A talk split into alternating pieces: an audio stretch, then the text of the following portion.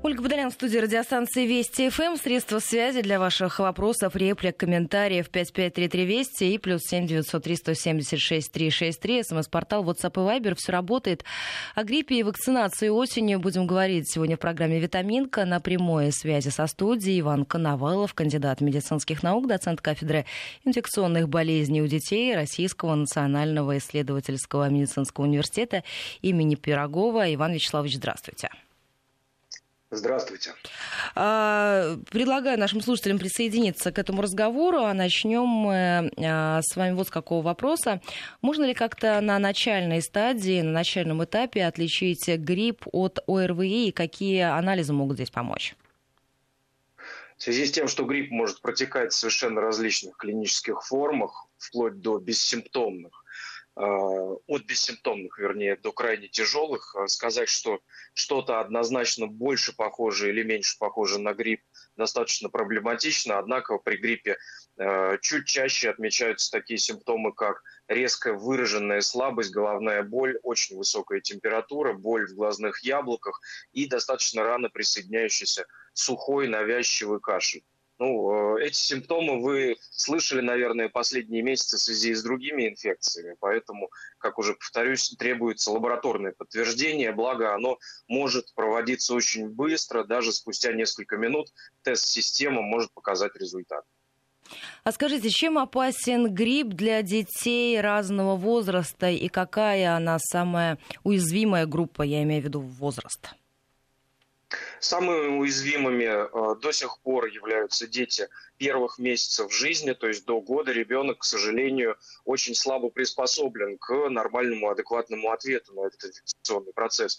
Хотя в целом осложненные формы отмечаются у детей первых примерно пяти-шести лет жизни.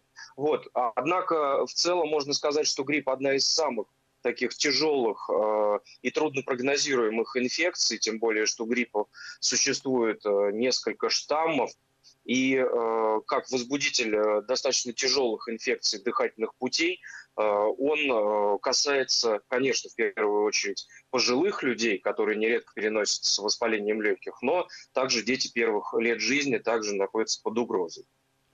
Тогда давайте поговорим о том, когда нужно делать обязательную прививку от гриппа, в каких случаях стоит ее отложить. И скажите, когда не стоит вообще делать, вот в какой, какие группы детей им противопоказана вакцинация от гриппа?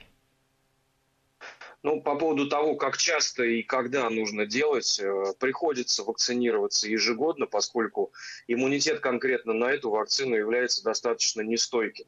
А также проблема заключается, как я уже сказал, в том, что штаммов вируса гриппа несколько, плюс он довольно вариабелен. И каждый год специалисты Всемирной организации здравоохранения примерно в феврале, марте или апреле дают свои рекомендации по обновленному составу вакцин. Поэтому, с одной стороны, вакцины все более-менее универсальны, содержат три или четыре штамма. И, с другой стороны, коммерческий препарат попадает на прилавки и, соответственно, распространяется через различные аптечные сети или лечебно-профилактические учреждения примерно к августу-сентябрю. Это является оптимальным сроком, то есть затягивать не надо. Некоторые пытаются выбрать какую-то лучшую или худшую вакцину и избежать вводить. На самом деле практически все э, прививки созданы по единому принципу. Что касается того, кого не нужно прививать, ну, это очень редкие случаи, поскольку современная вакцина от гриппа, она является одной из самых, наверное, безопасных из всех прививок. Она не содержит ни живых, ни убитых вирусов. Там есть лишь их частицы отдельные.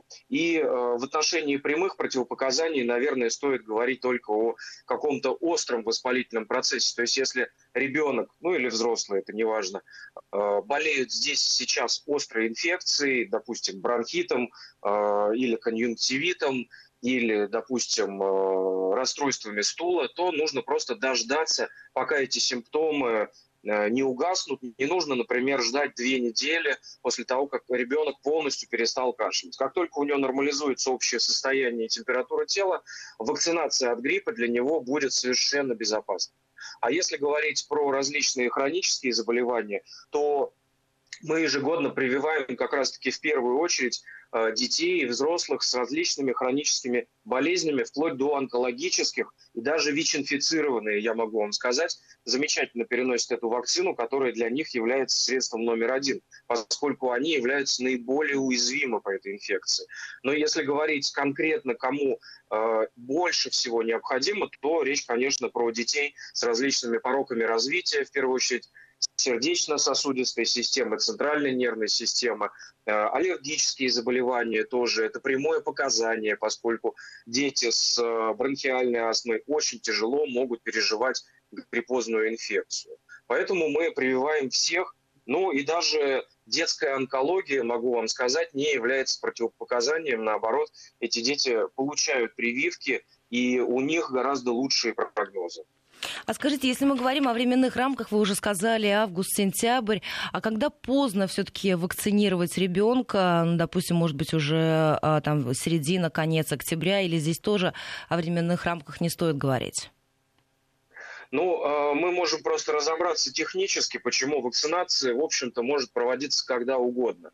У иммунной системы нашей, у нее нет какого-либо календаря, который говорит ему: стоп, все, я на прививку больше иммунитет вырабатывать не буду.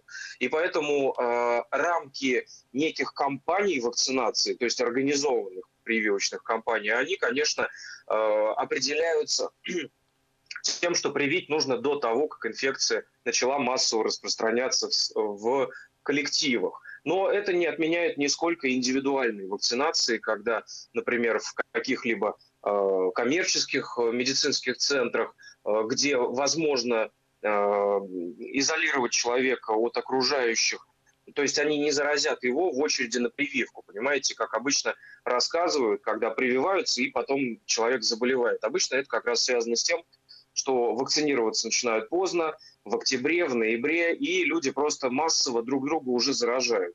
Потому что он пошел, допустим, в поликлинику, и там его привили, но и сосед наградил его обычной простудной инфекцией. И спустя один, два, три дня человек заболевает и, естественно, психологически склонен приписывать эту болезнь как раз прививке от гриппа. Хотя если каждый откроет состав вакцин, он не найдет там ничего, касающееся даже цельного вируса убитого, не говоря уже про живого.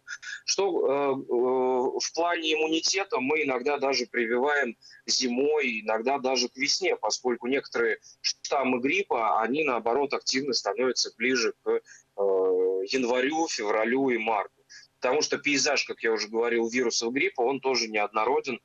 Штаммы могут поражать одного и того же человека даже в течение одного года. То есть, получается, он может переболеть гриппом, будучи непривит, несколько раз за сезон. А скажите, Иван Вячеславович, а можно ли сразу после прививки заболеть? Или это какой-то экстраординарный случай? Вопрос: заболеть чем? Что гриппом. Вы имеете в виду? После вакцинации, или гриппом. ОРВИ, то есть вот сразу человек привился, и он получает какое-то вирусное заболевание, чем это может грозить?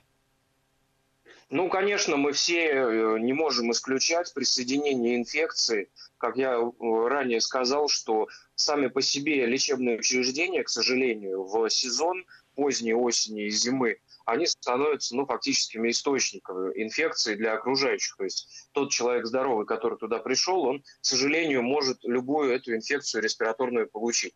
Что касается сроков выработки иммунитета на вакцину, то это примерно две недели. То есть получается, что в течение примерно полутора-двух недель после вакцинации, если человек все-таки встречается с одним из вариантов вируса гриппа, он еще не сформировал этой защиты. Именно поэтому мы настаиваем, чтобы всех массово прививали именно когда еще тепло. Вот э, в этом году, да, получается, сентябрь э, в столице достаточно мягкий. Поэтому ждать какой-то конкретной вакцины мы не рекомендуем, а рекомендуем прививаться, пока никто вокруг не болеет. А скажите, здесь важный Если момент. Говорить... Вот как подготовиться правильно, да, к вакцинации ребенка? И какие меры предосторожности соблюдать после вакцинации? Это покой, домашний режим? Или здесь нет никаких ограничений?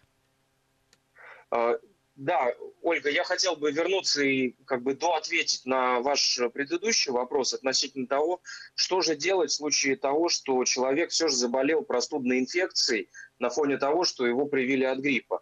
Очень большое количество исследований и отечественных, и зарубежных показывает, что иммунная система и ребенка, и взрослого человека, она параллельно может отвечать на очень много всяких вмешательств, и получается, иммунитет от гриппа все равно у этого человека формируется. Да, неприятно, что он заболел простудой, что у него температура, насморк, кашель, болит горло, но отношение к вакцинации напрямую это никакого не имеет.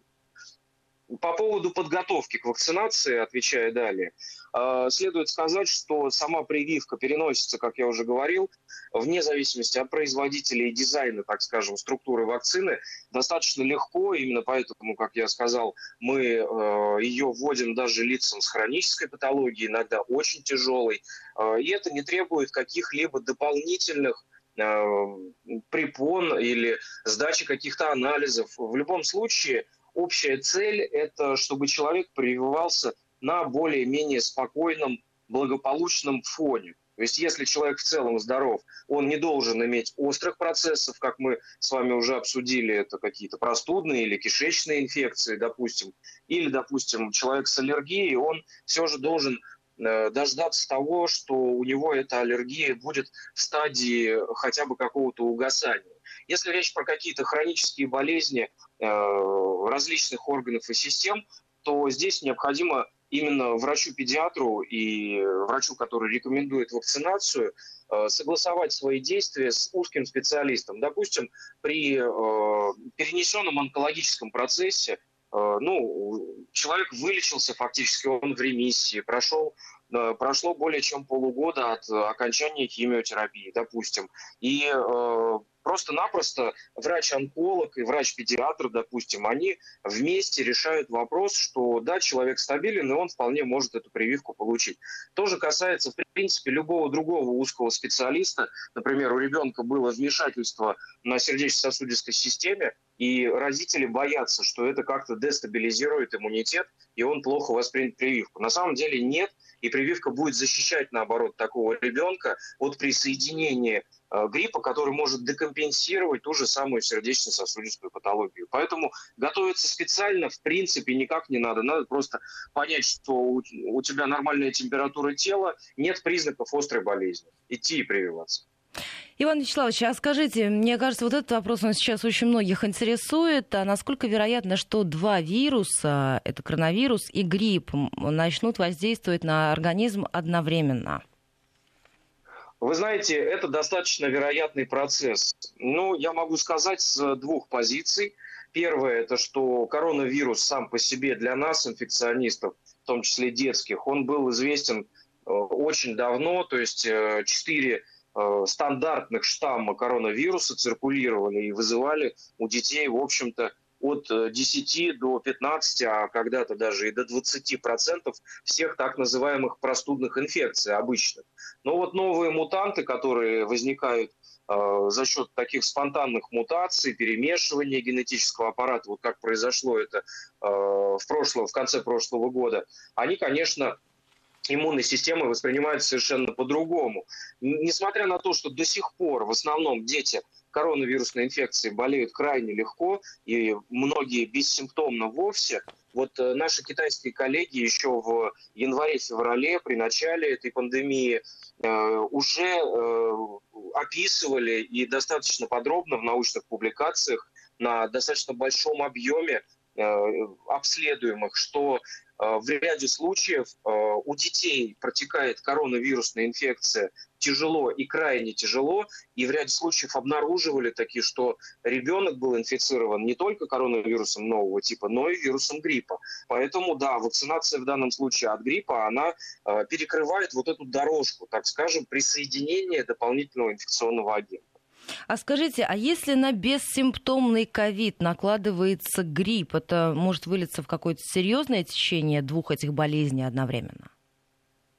Ну, пока что мы все равно продолжаем наблюдать и добирать, так скажем, данные. Это процесс очень небыстрый. Мы видим новую коронавирусную инфекцию всего сезон, по сути. Поэтому, да, исследования продолжаются. Однако э, теоретически э, можно предполагать, что даже бессимптомное перенесение ковид девятнадцать может, опять же, открывать дорогу более агрессивному течению вируса гриппа. Это связано с рядом иммунологических особенностей. То есть, несмотря на то, что, я думаю, в вашей студии тоже достаточно было много э, обсуждений темы ковид у детей, э, и несмотря на то, что я только что сказал, что дети, как правило, болеют, им легче, чем взрослые, особенно пожилые, но, тем не менее, в ряде случаев есть отсроченное осложнение при ковид девятнадцать, называемое мультисистемный воспалительный синдром.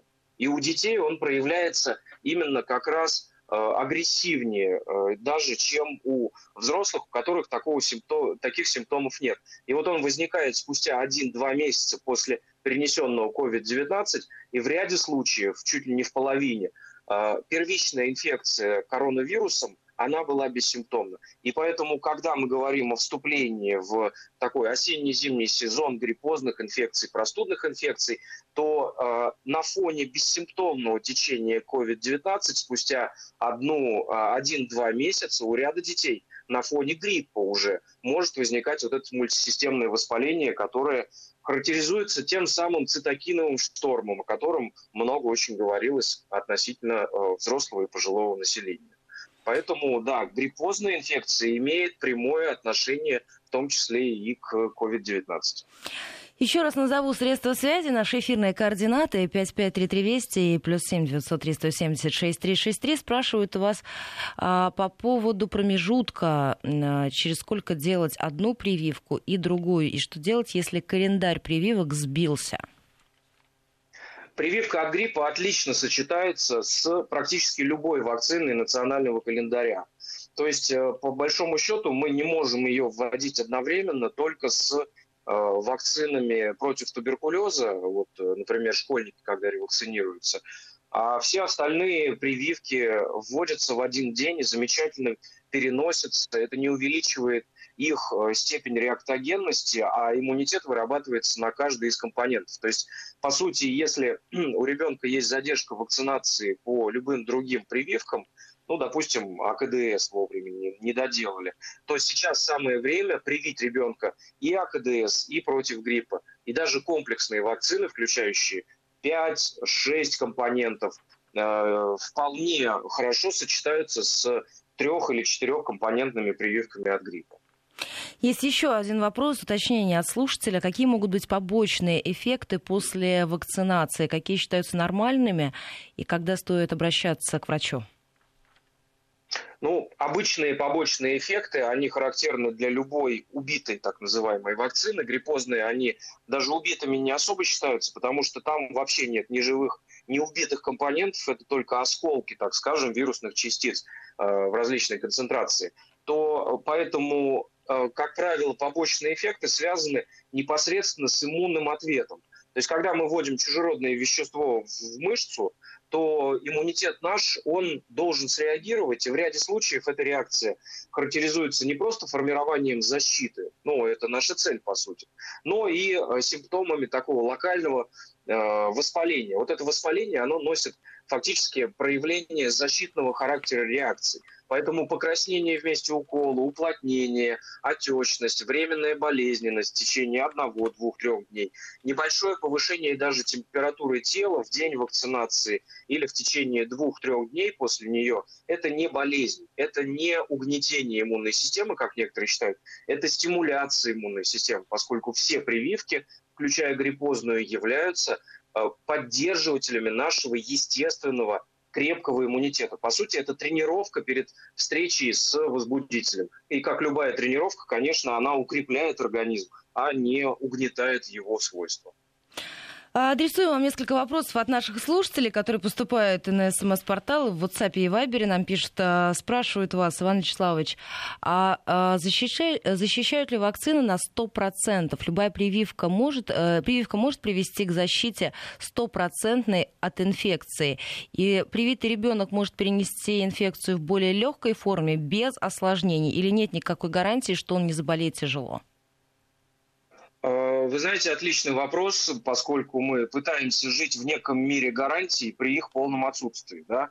То есть сто процентов в целом, если вам вообще кто-то в мире о чем-то говорит, ну, у меня это вызовет э, как минимум снисходительную улыбку. Если касается речь про здоровье человека и применение различных средств, то, конечно, есть индивидуальные особенности каждого конкретного человека, которые на сто процентов не могут вам или специалисту, или родителю сказать, вот это сработает, а это нет. Вы можете открыть инструкцию к любому лекарству или профилактическому средству, и там сто процентов в целом не будет. Конечно, мы говорим о том, что э, прививка от гриппа имеет ряд ограничений, даже в сравнении с другими прививками. То есть, например, прививка от кори защищает от кори более чем в девяноста пяти процентах случаев, даже однократно, если она была правильно введена. Если говорить о гриппозных прививках, то процент защитный, он колеблется у разных людей, он может плавать от шестидесяти примерно до восьмидесяти пяти — девяноста процентов. Это определялось по уровню антител, которые смотрели до прививки и после, к разным вариантам вирусов гриппа. Потому что я говорил, да, прививка, она не однокомпонентная, а, как правило, трех или четырех. Но в целом можно сказать, что даже люди, которые э, действительно заболевали гриппозной инфекцией, она у них была доказана, в сезон, когда человек был привит, они болели гораздо легче. И самое главное, они болели без осложнений. И мы не фиксировали, не только мы, это по всему миру статистика ведется ежегодно, что привитые люди гораздо реже имеют осложненные формы, и уж тем более у них э, принципиально ниже шанс погибнуть от гриппа, поскольку многие недооценивают. Грипп вообще, вот, э, если говорить о больших цифрах, в мире уносит ежегодно от примерно двухсот шестидесяти тысяч до шестисот тридцати тысяч человек ежегодно, обычный наш сезонный грипп. Поэтому, когда мы говорим про вакцинацию, у нас есть такая аналогия. Да, конечно, это как ремень безопасности в автомобиле. Вот получается, что прививка не спасает всех от любого заболевания гриппа, но она позволяет предотвратить осложненные формы, которые приходится лечить и в стационаре, и в ряде случаев они осложняются настолько, что э, люди, и в том числе и дети, ежегодно погибают от этой инфекции, будучи непривиты. Есть еще один вопрос, и сразу вас предупрежу, что у нас полторы минутки до выпуска новостей. Спрашивают, зачем прививаться, если теоретически ребенок нормально может перенести болезни? Ну, это игра в русскую рулетку. У вас есть инструмент, который снижает риски. Если вы им не пользуетесь, то, по сути, вы говорите ребенку, давай как-нибудь сам. Я, правда, не уверен, как сильно ты будешь болеть, и будут ли у тебя осложнения или нет. Но мне кажется, это вот может сказать родитель, мне кажется, что у меня сильный ребенок, поэтому он сдюжит. Ну, вот как показывает практика, абсолютно нет никаких параметрических данных, что конкретный ребенок гриппом будет болеть легко. Поэтому вакцинация, я еще раз говорю, это ремень безопасности. Не значит, что он каждый раз пригодится, но он предотвращает очень тяжелые последствия и летальные исходы даже среди исходно абсолютно здоровых детей. Мы сейчас прервемся на новости середины часа. Сразу после выпуска продолжим этот разговор. Слушателям напоминаю, на прямой связи со студией Иван Коновалов, кандидат медицинских наук, доцент кафедры инфекционных болезней у детей Российского национального исследовательского медицинского университета имени Пирогова. Средства связи для ваших вопросов пять пять три три двести и плюс семь девятьсот три сто семьдесят шесть триста шестьдесят три. СМС-портал, WhatsApp и Viber. Все работает. Принимаем ваши сообщения. Сейчас новости. Сразу после продолжим. восемь тридцать пять московское время. Мы вернулись в программу на прямой связи со студией. Напоминаю я нашим радиослушателям. Иван Коновалов, кандидат медицинских наук, доцент кафедры инфекционных болезней у детей Российского национального исследовательского медицинского университета имени Пирогова. Говорим мы о вакцинации этой осенью. Если есть вопросы, обязательно задавайте. пять пять три три двести и плюс семь девятьсот три сто семьдесят шесть триста шестьдесят три. Давайте еще несколько вопросов от наших слушателей обсудим. Мы перейдем к, ко, второй, ко второй части тех вопросов, которые приготовлены. Спрашивают у вас, надо ли сдавать кровь и мочу на анализ перед прививкой? Смотря о чем идет речь, то есть если речь о плановой детской вакцинации, если ребенок давно не обследовался или если у него есть какие-либо проблемы со здоровьем, которые требуют подобного контроля, то их, конечно, сдавать надо.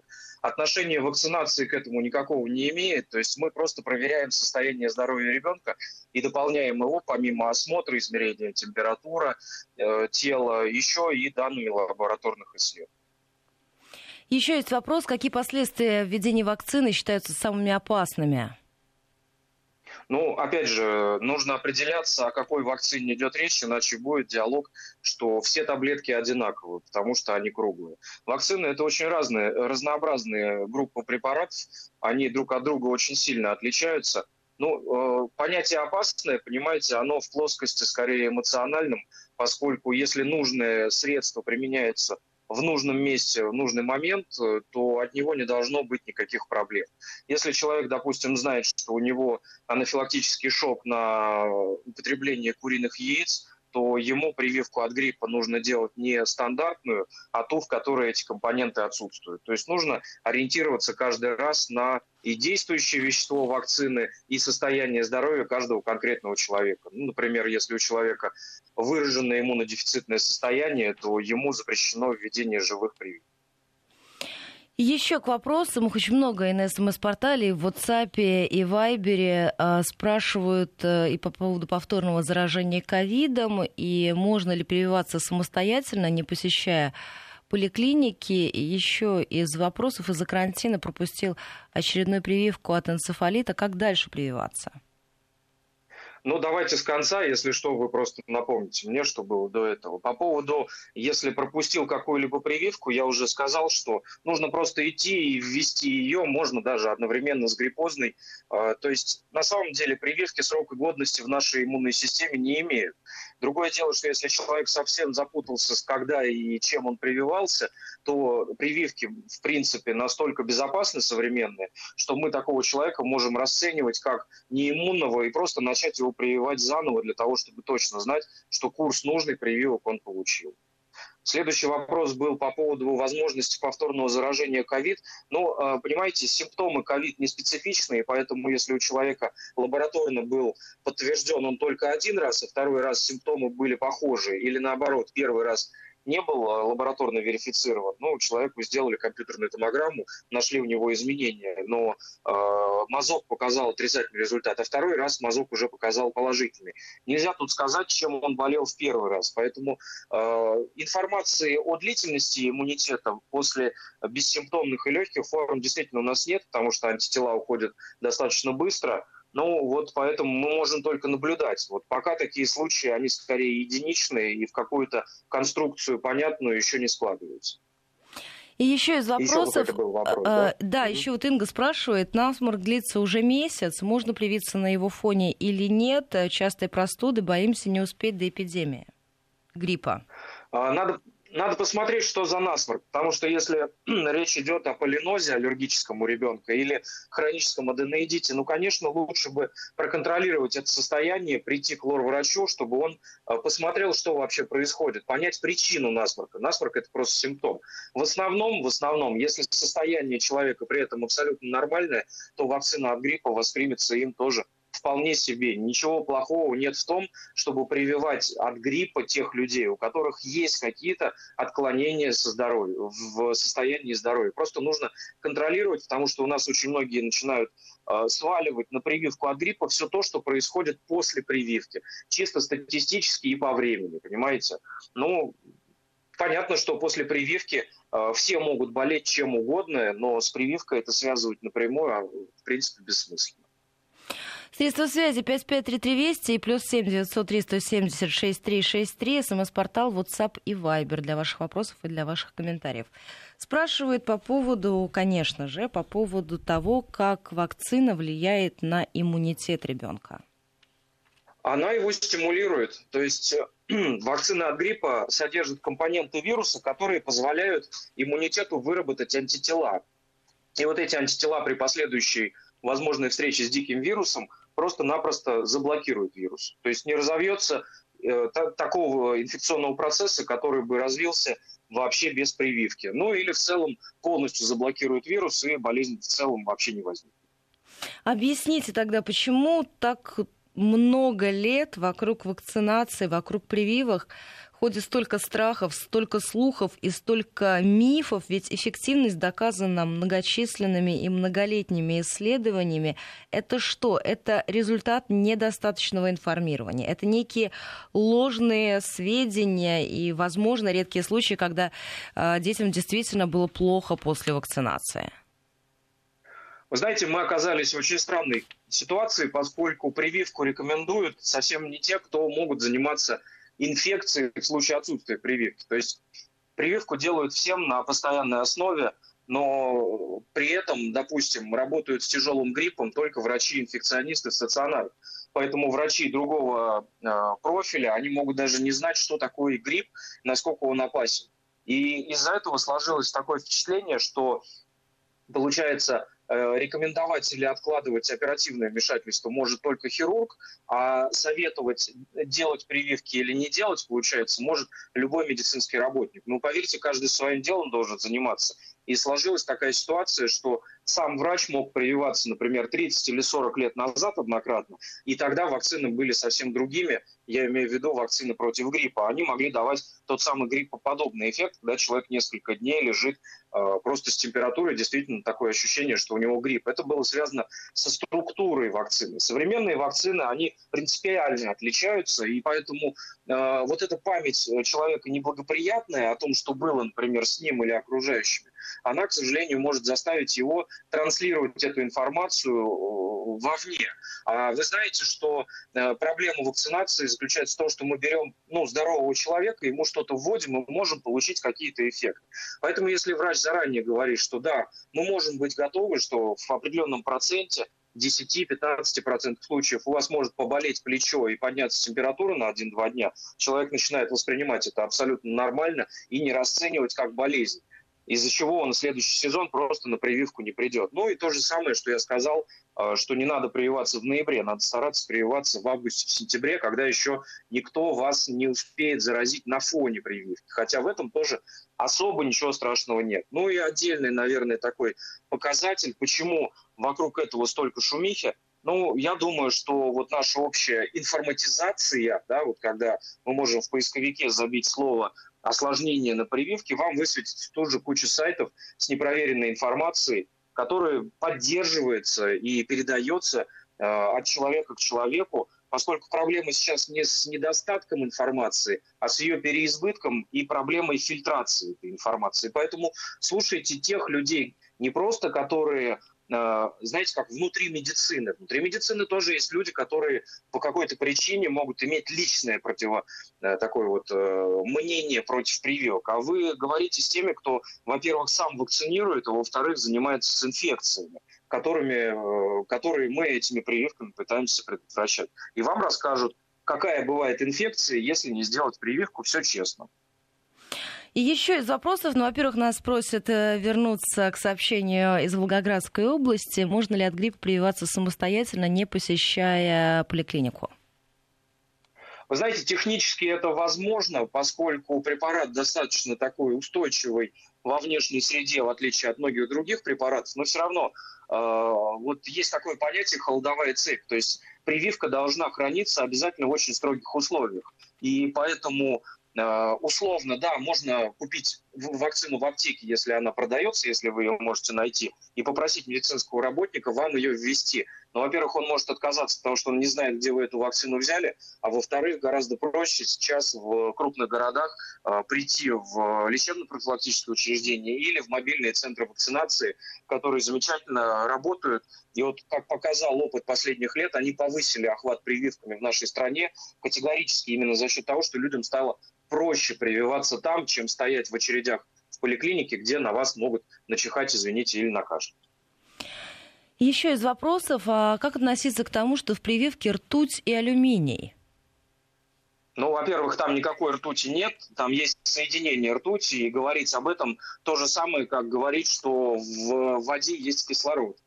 эйч два о, да, там тоже есть э, кислород, и, в общем-то... Э, То есть, Иван Вячеславович, это, это, все, из, это все из разряда да. мифов, да, которые наполнены Конечно. интернет, и слухов, которые передаются и циркулируют на протяжении последних нескольких лет.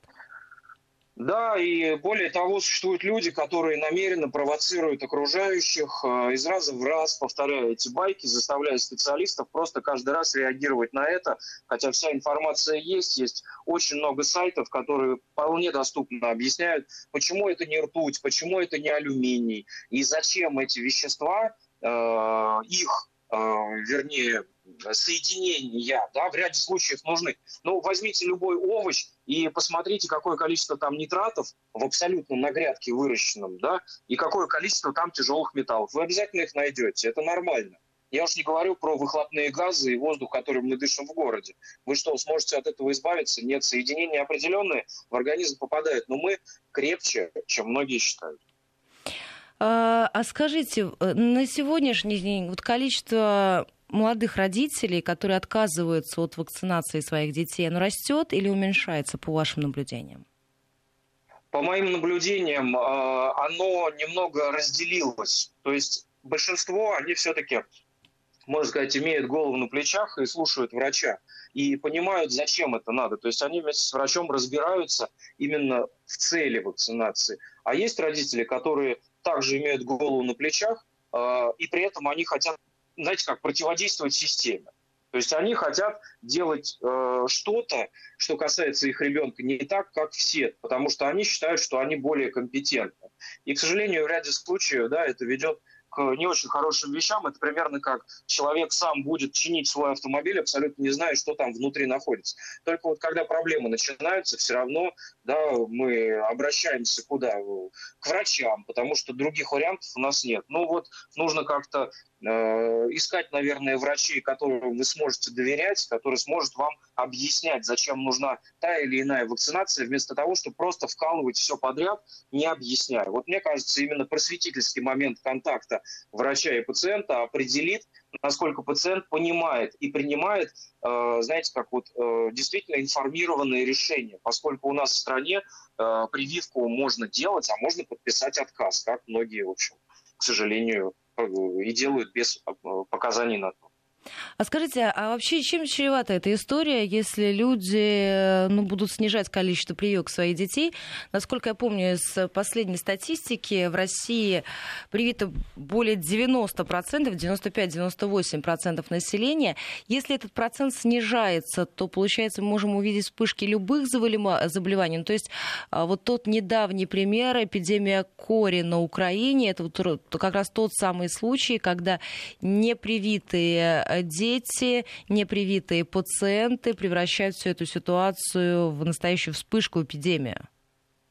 Да, конечно. Если мы возьмем, например, население страны за условные сто пятьдесят миллионов, то получается, что один процент будет, э, ну, два процента три человека, да, условно очень, на пальцах. И если у нас непривитые даже пять процентов населения, какое количество людей получается? Даже если привито более девяноста процентов, а менее десяти процентов не привито. Вы представляете себе, какая это неиммунная прослойка. Поэтому есть общее правило коллективного иммунитета, о котором тут про ковид, правда, больше говорят, да, но, слава богу, многие начали понимать, как вообще работает эпидемиология.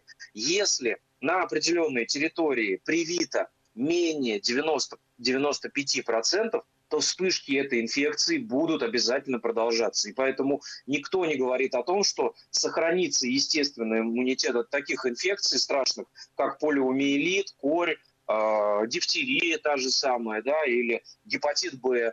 Вот знаете как, достаточно одного года, чтобы не прививалось там достаточно большое количество людей, и этот инфекционный процесс вновь разгорится. То есть это идет постоянное сдерживание. Я говорил уже, что прививки, они стали заложницами своей эффективности. Люди даже не понимают, что мы сейчас защищены вакцинацией, которая нам проводилась еще в Советском Союзе. А у нового поколения этой защиты может не быть. И э, вот принимая неразумные решения относительно себя и своих детей, они просто формируют вот эту неиммунную прослойку, которая может просто-напросто полыхнуть. Вот и все. То есть это нужно понимать. Мы постоянно сдерживаем опять возвращение этих инфекций. Они никуда не делись. Спрашивают слушатели, через какое время после ОРВИ можно прививаться, и сразу после прививки человек более уязвим к другим инфекциям? Как я уже говорил, прививки являются иммуностимуляторами, поэтому риск других инфекций не выше. Конечно, человек может заболеть, когда он встретится с источником инфекции, но прививки этот шанс не повышают. Что касается того, когда можно прививать, если человек в целом здоров, то сразу после нормализации его состояния и температуры тела он может любую фактически прививку получить. Если перенес он какую-то тяжелую болезнь, ну, не знаю, там, например, воспаление легких, то да, нужно подождать две недели. Вот две недели – это некий золотой стандарт восстановления функций иммунной системы. Если речь идет о легкой простуде или, не знаю, нарушении со стороны кишечника, то буквально сразу можно прививаться, даже если у человека на фоне этой простуды, ну, остаточный кашель еще есть или остаточный насморк. Вакцинация в данном случае, она, конечно, не ускорит восстановление, но и не продлит эти симптомы. Еще из вопросов интересуются по поводу ветрянки. А зачем делать прививку, если дети в тяжелой форме не болеют этим заболеванием? Вот видите, постулат второй части этого вопроса, он содержит в себе основу. То есть человек действительно не видел никогда тяжелых форм ветрянки у детей, а к нам поступают с энцефалитами. Более того, если человек болеет ветряной оспой, он становится заразен для окружающих, он, знаете, как вот такая бомба. И, соответственно, вы никогда не узнаете, кого он сможет заразить этой ветрянкой. Именно поэтому продолжается передача этой инфекции. Вот э, других вариантов быть не может. Если человек не привит, он может заболеть и заразить других. Поэтому прививаться нужно не только для себя, но и для окружающих. Это очень важный момент. И еще спрашивают вас по поводу разницы между живой и, в кавычках, убитой вакциной. Что лучше? Нет э, способов сказать, э, лучше или хуже. Это не выбор сортов колбасы. Каждая вакцина сконструирована именно таким образом, каким она работает лучше всего. Поэтому это не альтернативы. Но речь наверняка идет про э, прививку от полиомиелита. Они имеют разные цели. Убитые прививки нужно вводить первые два или три введения, чтобы был первичный иммунитет. Вот когда он сформирован, первичный иммунитет, тогда такого ребенка лучше уже ревакцинировать живыми вакцинами, потому что они дают более стойкий иммунитет и имеют ряд дополнительных позитивных качеств. Если у ребенка есть противопоказания к живым вакцинам, ну, например, иммунодефицит, то, конечно, он все прививки должен получать только убитые. Поэтому э, нет такого э, вопроса, какой прививкой прививаться, живой или убитой. Есть вопрос, какая прививка сейчас нужна ребенку, живая или убитая, это решает врач. И еще из вопросов о тяжелые заболевания э, детские и вакцинация, как они связаны? Например, поражение они центральной связаны... нервной системы и связь с вакцинацией. Да. Значит, мы говорим, наверное, о вопросе возможной причины э, таких э, заболеваний э, после введения вакцин. Я думаю, речь об этом, наверное, шла. Но я хотел бы э, напрямую перевернуть этот вопрос и сказать, что дети, у которых хронические тяжелые заболевания, в том числе такие, как Дэ Цэ Пэ, аутизм, э, например, в ряде случаев э, тяжелые психиатрические расстройства, эпилепсия, которые не были привиты, их нужно прививать даже быстрее и больше, чем других детей, потому что они от инфекции могут, по сути, обострить свое основное состояние. Это очень крайне важный момент. Все специалисты знают, что дети с тяжелой хронической патологией нуждаются в вакцинации гораздо больше, чем практически здоровые. А что касается связи, это опять к вопросу обсуждаемых мифов. И с чем это, как правило, связано? С тем, что прививки вводятся ребенку гораздо раньше, чем первично диагностируются подобные болезни. То есть мы сначала пытаемся привить всех, защитить всех, а потом выясняется, что у ребенка проявляется то или иное генетически врожденное, обусловленное заболевание. Конечно, это очень неприятный момент для специалиста и для родителя, поскольку все начинают задумываться, а не прививка ли стала этим провоцирующим фактором. Так вот, я могу однозначно сказать, очень много исследований проводится, больше пятьдесят лет по этому поводу, что связь прививок с активацией каких-либо подобных состояний не доказано до сих пор. То есть те, кто не прививаются, получают среднестатистически эти болезни не реже, чем те, кто прививаются. У нас с вами чуть больше минутки остается до конца программы. Давайте на еще один вопрос успеем ответить. Спрашивают, отек семь-восемь сантиметров на месте вакцинации – это патологическая аллергическая реакция на вакцину? Это не аллергическая реакция, мы ее называем сильной местной реакцией. Это, конечно, не очень приятно. Бывает это технически связано с тем, что прививку ввели слишком э, подкожно. Например, если мы про А К Д С говорим, то есть не внутримышечно, это техническое нарушение. Э, это может быть связано с тем, что препарат хранился, допустим, не совсем правильно, вне температурного режима. Это может быть связано с индивидуальной реакцией организма ребенка, что ну вот его иммунитет более бурно отвечает на введение э, компонентов вакцин. Ничего страшного в этом нет. Конечно, такой отек может быть дольше, чем три дня, это может быть пять дней. И в таком случае рекомендовано применять различные средства местного характера, общего характера, противовоспалительные, компрессы. Э, и такие процессы, они все равно э, уходят бесследно. Другое Иван дело, Вячеславович, что... я... время у нас, да, к сожалению, да. подходит к концу. Я благодарю вас за этот разговор. А слушателям напоминаю, Иван Коновалов был на прямой связи со студией в программе «Витаминка».